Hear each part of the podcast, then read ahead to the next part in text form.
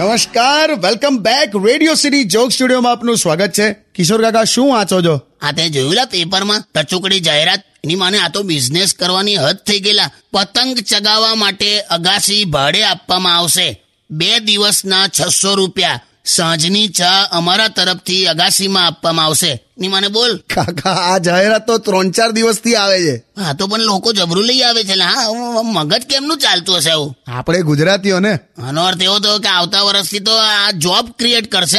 ભરતી ભરતી ભરતી. પતંગ લૂંટવા પચાસ માણસ દોરો વીંટવા ત્રીસ માણસ ગૂંચ કાઢવા માટે પચીસ માણસની જગ્યા. ભરતી ભરતી ભરતી. પગારમાં તમને બસો વાળું પિલ્લું અને દસ પતંગો આપવામાં આવશે. સાથે જમવામાં ચીક્કી લાડવા શેરડી એક ટાઈમ લાયકાતમાં તમારી પાંચ ફૂટ આઠ ઇંચ મિનિમમ વજન સાહીઠ કિલોથી વધારે નહીં ચાલે. અને એક્સપિરિયન્સ એક્સપિરિયન્સ એક્સપિરિયન્સનો તો વાંધો નહીં લાગે તો લૂંટતા આવડી જ જાય. તો પછી ડોક્યુમેન્ટમાં કઈ લઈને આવવાનું? હા ડોક્યુમેન્ટ તરીકે મોટું કાંટાવાળું ઝાડુ લાવવાનું રહેશે.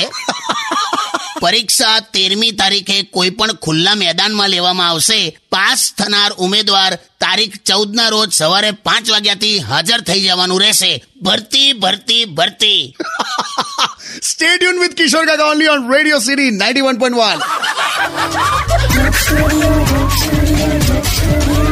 on Radio